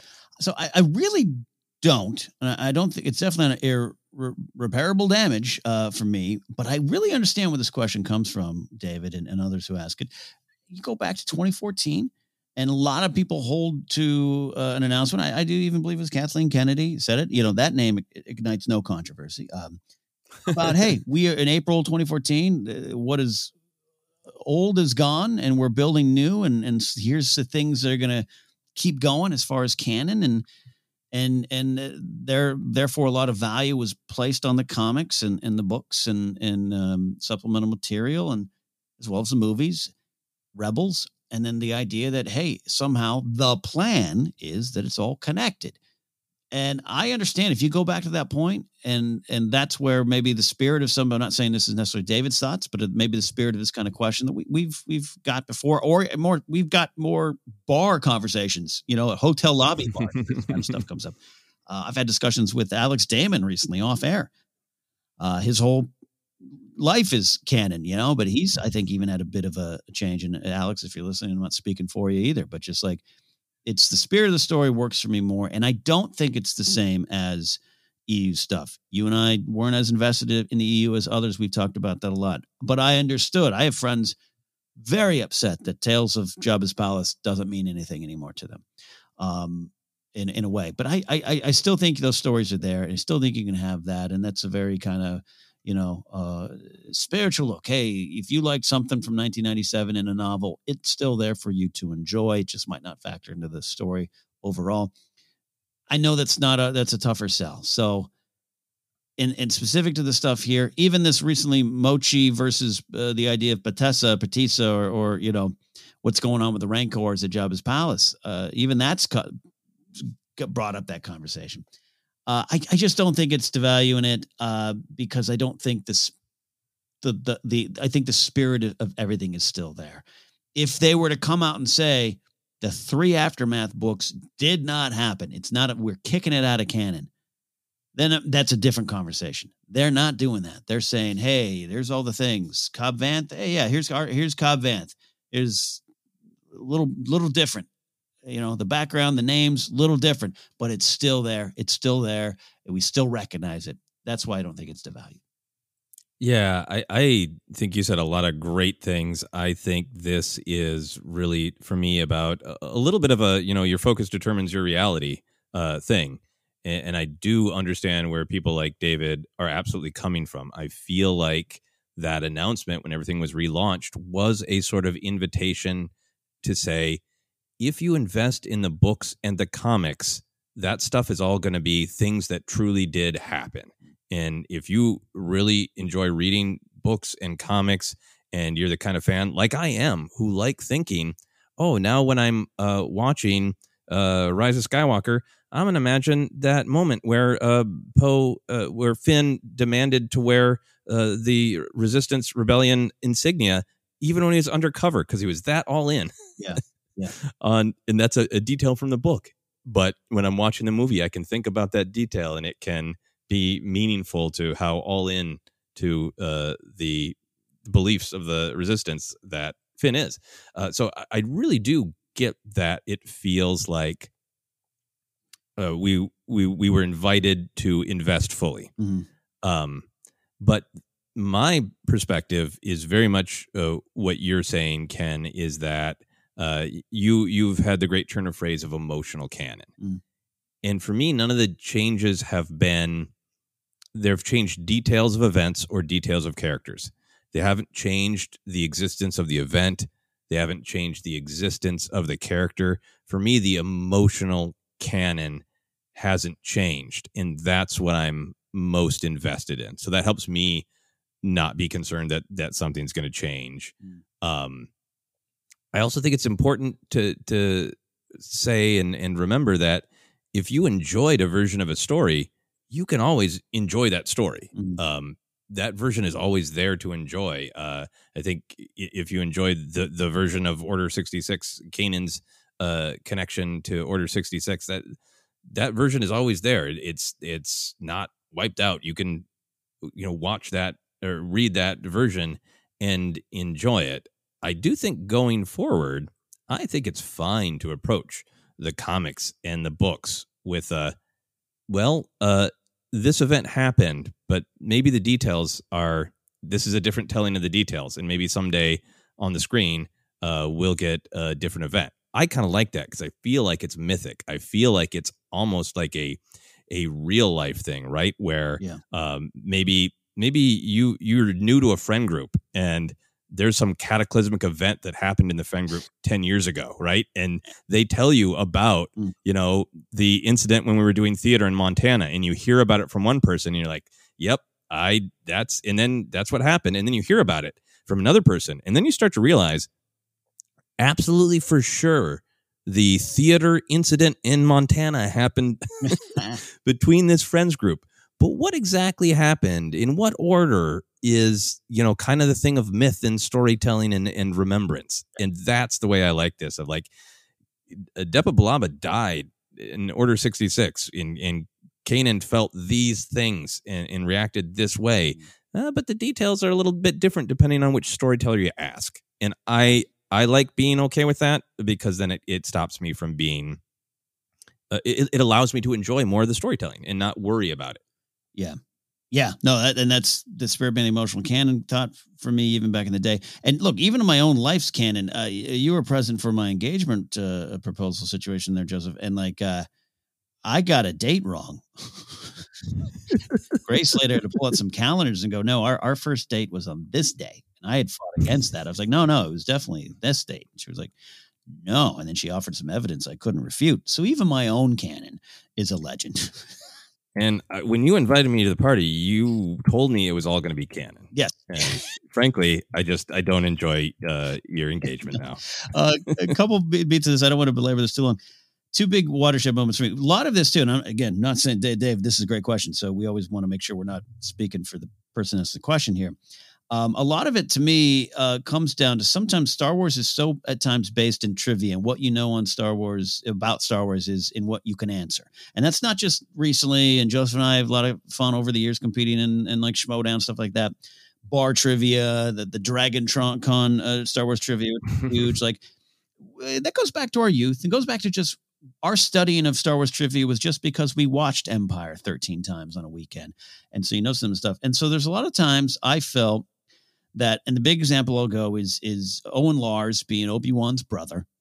Uh, novel novelization fact um, that Obi Wan says, "Hey, I took you to live with my brother," and I remember reading that. I'm seven and eight. I'm like, "Oh wow!" And that's something I would tell people, and I'd tell people, and, and, you know, and I try not to be smug about it, but I cover, oh, you know, that's that's that's Obi Wan's brother. Here I'm like, you know, 17, 18, 19 years old, and then I moved to LA, 1999. Eh, prequels start coming out, and turns out that wasn't true. I felt embarrassed. I felt like I've been lying. And so that way might be why I got a little grumpy about it. And so, hey, when you can uh, separate a little bit of that, and I'm not again not saying that's all of it. I'm not saying that I love the Kanan version in the comics of, of the Order 66 stuff. I just I think sometimes I personally feel uh, even the Pateesa. I love that it's Pateesa, that it's this male Rancor that Malakili says he's connected to. But Pateesa means friend. It could translate to something else. Uh, you know, Muchi is a female. Do we know that Rancors can't uh, switch genders or anything? That's we don't know any of these facts. we don't know them. And is it is it Batista's mom? Is I got to assume J- Jabba collected a lot of Rancors. So, in fact, even in aftermath, uh, Malakili talks about Pat- Pateesa being one of the Rancors. So, uh, just you know, uh, check your uh, your fact ego at the door.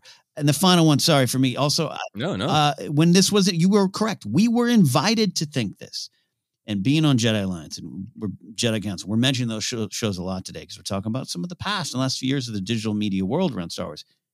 You got it, man. And theories were fun. And I was assigned videos to do about who is Rey's parents, who are Rey's parents. Like I was assigned those videos. That was my work. Show up today, 9 a.m. meeting. Ken, you're doing this today. Whether I wanted to or not, I did it. But I had fun. And I remember when Battlefront 2 came out and the idea of Iden Versio and Del Meeko being Rey's parents was not just floated, it was like, we must all consider that. I'm just talking about my job, but just the fan. this is probably what it's true. And I remember thinking, how silly of it would it be for this franchise to put this big question in a video game that even though it's video games are big sellers in a big industry, most of the fans aren't going to watch. And how in episode eight, if suddenly were like, "Oh, your parents were Iden Versio and Del Meeko," and the collective theater going, "Huh?" I remember thinking, "I'm going to have to let go of some of these connection ideas." yeah, and there's lots of little fun things buried, and there's emotional things. Yeah, I love uh, Obi Wan uh, Kenobi, so you know I love in Master and Apprentice, uh, where he uh, he has an encounter that makes him not enjoy flying as much anymore, but feel more connected to uh, yeah. To speed when he's on an organic uh, animal. Uh, like a Varacta, like yeah, that's a great bit uh, of canon, and, and it is fun to go like, oh yeah, that's that's uh, true from a certain point of view. Uh, but I want to keep the from a certain point of view. So I think I think that ultimately my answer uh, for David and other people who feel this way is I think it is something that each each Star Wars fan gets to decide for themselves. I think that the reality of of Star Wars storytelling right now is I think the events and probably the emotions around them that are established in books and comics i think are always going to have happened mm. but there's a clear clear willingness to change the details uh, in the screen version of the story and i think it's totally fine for fans to say okay I, I get that i'm okay with that and i think it's totally fine for fans to go no I, I really want everything to be united and if it isn't then you know knowing that and stepping away from the comics in the books i think is yeah is understandable because I think that is the truth of what is Star Wars storytelling right now yeah. is the emotional canon seems locked, but the details might change. Yeah. Look, I get it. If you're emotionally connected to a story, it's harder. It's I have I have some beats in the comics I can't let go of. I'm also staring at a stack at the current bounty hunter run. I might buy a gerbil just to line the cage with them. That's the way it goes sometimes. a strong opinion. There you go. Great question, David, and uh, we hope that that you can uh, uh, still enjoy uh, a Bad Batch and the Kanan comic, but everybody does have to uh, find their own way forward with the old Star Wars storytelling. But thank you for the really great, thoughtful question. Move on to uh, questions from our patrons on Patreon. Tim Langell says, "If your first car was a vehicle in Star Wars, what would it have been?" I mean this both as what would your real world first vehicle transform into in the Star Wars universe, and if you were a character in the Star Wars universe, what would your first vehicle be? Mm. All right, this is going to be fun because in real life, you and I had the same first vehicle, right? It's crazy. Ford Fairmont, specifically, I had an 81 Ford Fairmont, maybe 82. It's hard to tell. You had the same era. Wow. Uh, yeah, I had, a, I had a 78 and a 79. There, the Ford Fairmont was both my first and second car. Wow. I just had the one. God bless you, sir. You stuck with it. I love that. yeah, well, my dad was trying to, you know, teach me how everything works, and and you know, learned, uh, you know, a lot about the Ford Fairmont. And my dad, you know, uh, bless him, even even when he was much younger, he was already a middle aged man yelling at a cloud. He's like, "This is a car you can still take apart." you know what all the pieces are. You don't have to go in and ask them about a computer thing.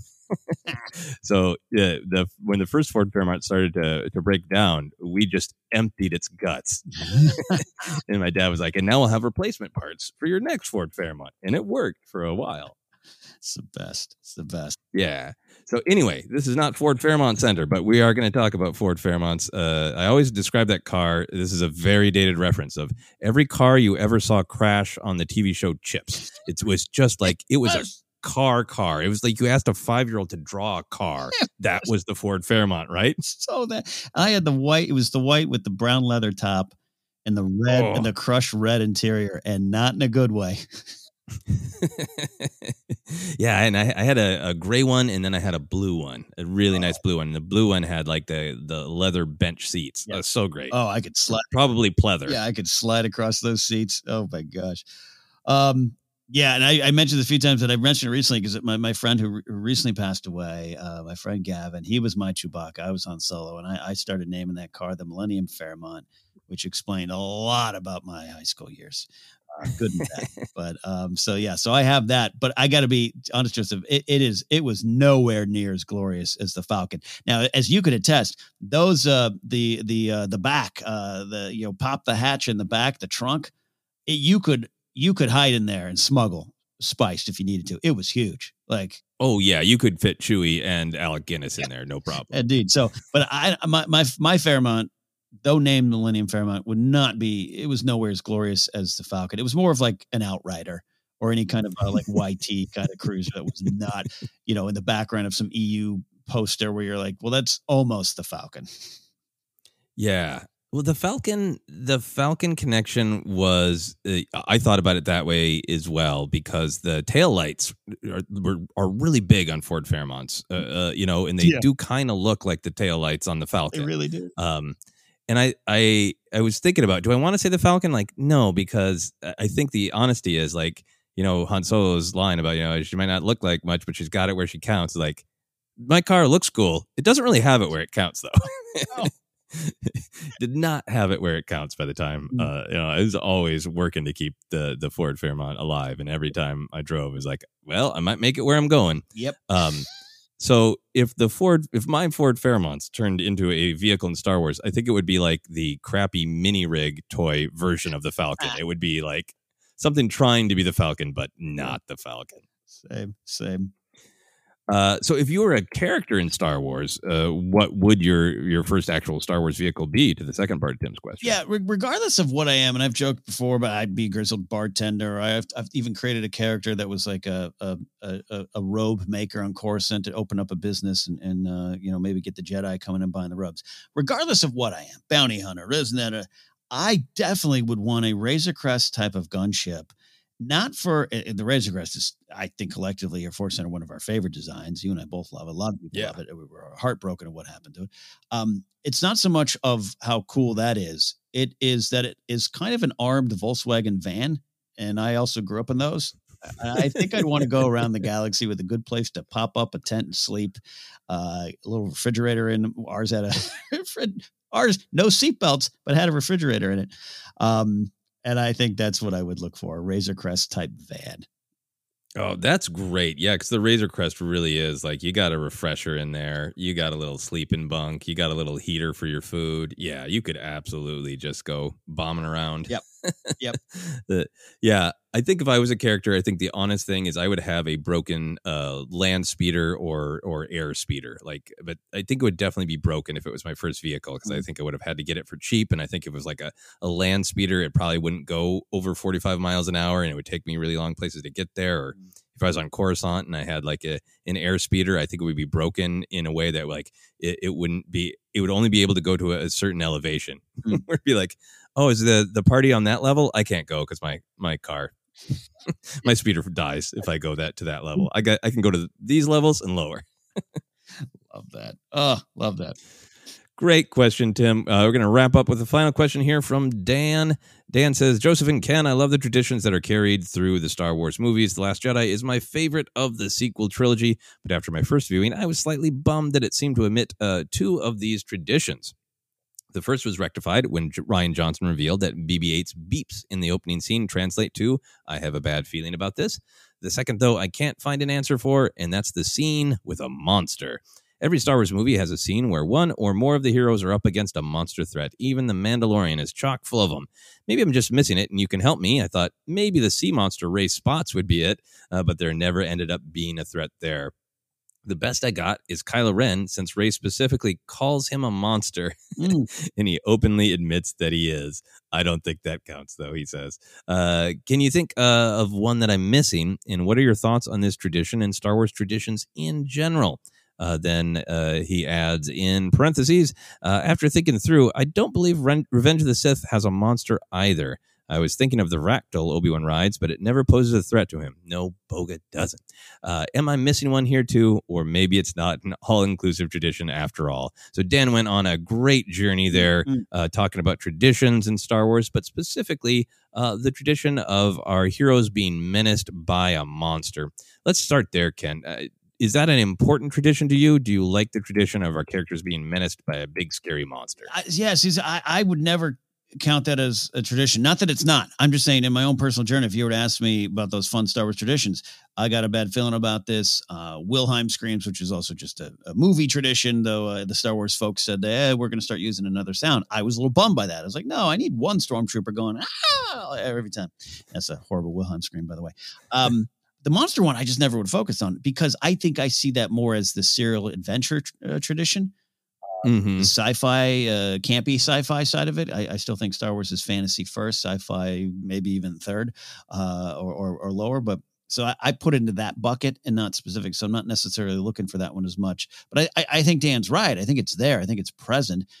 Last Jedi might have from from from a certain point of view. Mon- Chewie is a monster against Porgs. The Porgs could be a monster against Rey, and and uh, uh, there uh, she. Rey, I'll tell you what, Rey's the monster against our hero, the caretakers.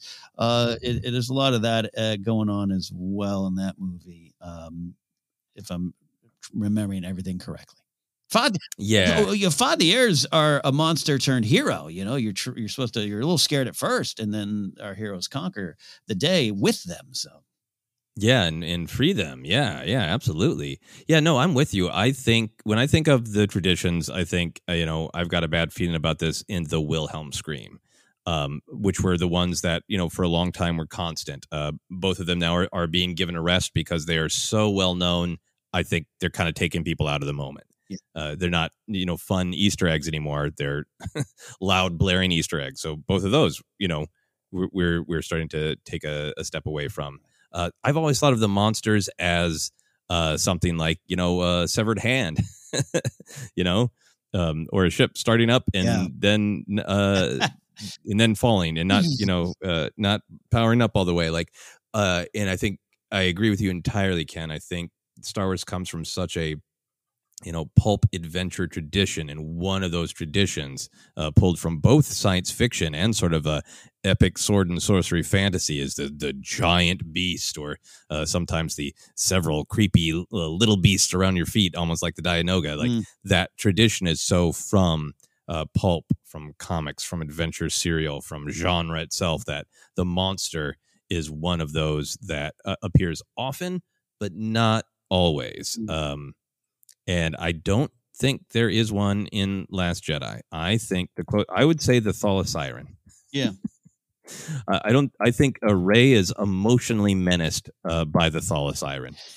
Taunted, if you will.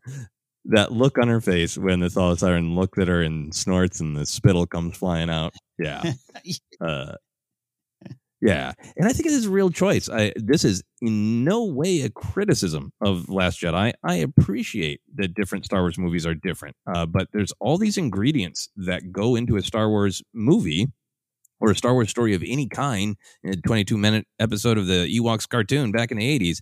Uh, all sorts of ingredients that go in there, and I just think the the pulp adventure is less of a focus in Last Jedi, and I think not having a scene of being menaced by a monster like it is the uh, the cover of an old pulp magazine is uh, is one of those things that where it's just it's dialed down a little bit. It's there. Uh, it's still absolutely a pulp adventure, but it's just not as big of a focus Yeah, no, that's fair. That's fair. on that part of the ingredient. And and regarding uh, you know, the BB-8, um, I got a bad feeling about this, which gives us the the great Happy Beeps uh, Happy Beeps uh, buddy uh, uh, line, and and and inspired the title of Jennifer Landa's show here on Force Center. Go if you want to check out the back uh, back issues, uh, like a comic shop on the back episodes. Go do it. Um, I I was one of the ones when I came out of the movie. I was like, oh yeah, no one said I've got a bad feeling about this, and was initially disappointed that it was BB-8. Now it's it's perhaps my favorite one. Yeah, yeah, and I like starting to see uh, if they're going to be included, seeing twists on them. I like that K2SO gets interrupted. I like in Solo that Han's got a good feeling about this when we know he probably shouldn't. Yeah, yeah. Yeah. So uh, to answer the last part of uh, of Dan's great question, is there another tradition that isn't in all ways, uh, but is one of the many traditions of Star Wars that you really like, Ken? Um, I don't know. For me, for it's it's it can't be all the movies, but I love that uh, Han Han's ideas fail a lot, and then he has to get through them and find a way. Like I, I love in Force Awakens that he's just like, I don't know, we're just going to come out of hyperspeed real close to the planet and crash land, and see what happens. I just it's a Han tradition that I like. It's such such as character. Um, so there's things like that, uh, you know. But it, it's interesting as we start getting into uh, where some of those characters um, aren't around, including 3PO, R2, or any of those, and we start High Republic and stuff like that. What new traditions will emerge and what will grab me? Yeah, I, I, think for me, uh, I'll just go with the tradition of uh, many, many things fall down shafts on Star in Star Wars. Uh, yeah. certainly, uh, uh, people fall from high places a lot, but shafts in particular. Uh, it, now, even in the the comics, there's a lot of people collecting things. Yeah. from the bottom of shafts. It's one of those those jokes, but it is a pulp tradition of look, just if there's any large shaft, check the bottom because you might have a hand, you might have a saber, you might even have a blaster, you might have a whole Sith Lord, a half a Sith Lord. you never know what you're going to find in the bottom of a shaft in Star Wars, and I like that tradition. I think that's a great one. I think that's great.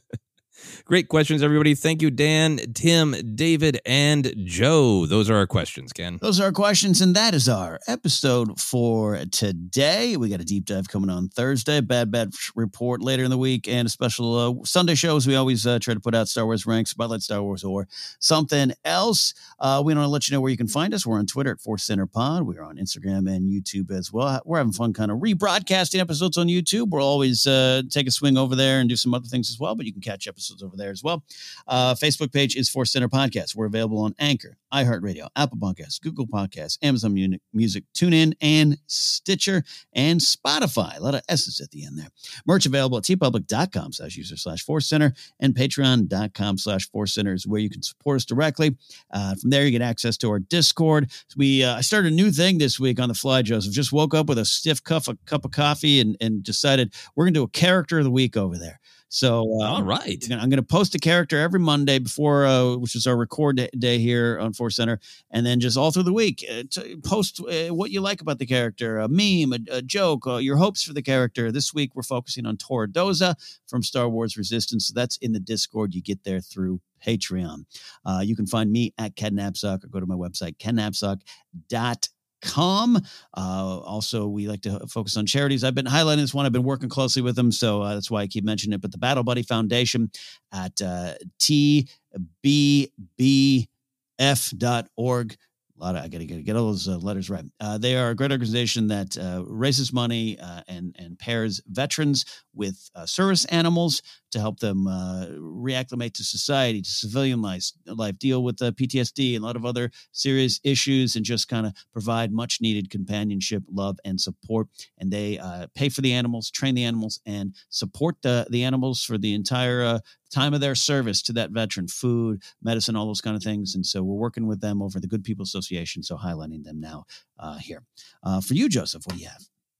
Yeah, you can find me uh, Twitter, Instagram, TikTok at Joseph Scrimshaw, and you can check out my website, josephscrimshaw.com, for all of my other comedy adventures. And the thing that I would like to highlight once again is the service ResistBot. Uh, the service exists in many different forms. Uh, you can text, uh, you can tweet. Uh, I don't even know all the different ways, uh, but the idea of it is they provide a very simple service, so it's incredibly fast uh, to reach out to your reps at all levels uh, with your opinions. Uh, I think it is important that we all have power and that we all have a voice, and it is a great way to use our power, let our reps know what we care about. So that is uh, ResistBot. Great one indeed. Thank you all for listening. Uh, thank you all for answering uh, big tough questions, uh, even uh, about modern canon, but also the modern Star Wars coverage. Uh, we enjoy going on a journey with all of you. And as always, Joseph and I and, and Jennifer just want to be here to celebrate Star Wars, but also continue to learn and and just kind of absorb everyone's uh, love of Star Wars and and help uh, reflect your journey and ours as well. So hopefully did that okay today. Uh, we, you know, hot button topics sometimes uh, can get hot button hot button responses, but we wanted to touch upon it today. So thank you for letting us do that. We'll see you next time uh, here on Force Center.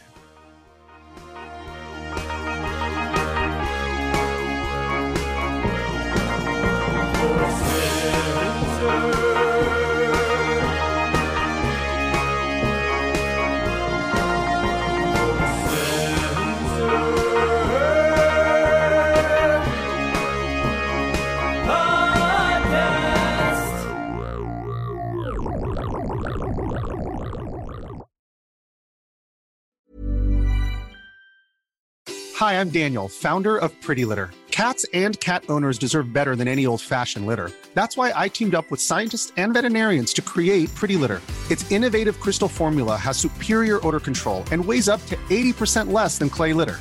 Pretty Litter even monitors health by changing colors to help detect early signs of potential illness. It's the world's smartest kitty litter. Go to prettylitter.com and use code ACAST for 20% off your first order and a free cat toy. Terms and conditions apply. See site for details. Hey, it's Paige DeSorbo from Giggly Squad. High quality fashion without the price tag? Say hello to Quince.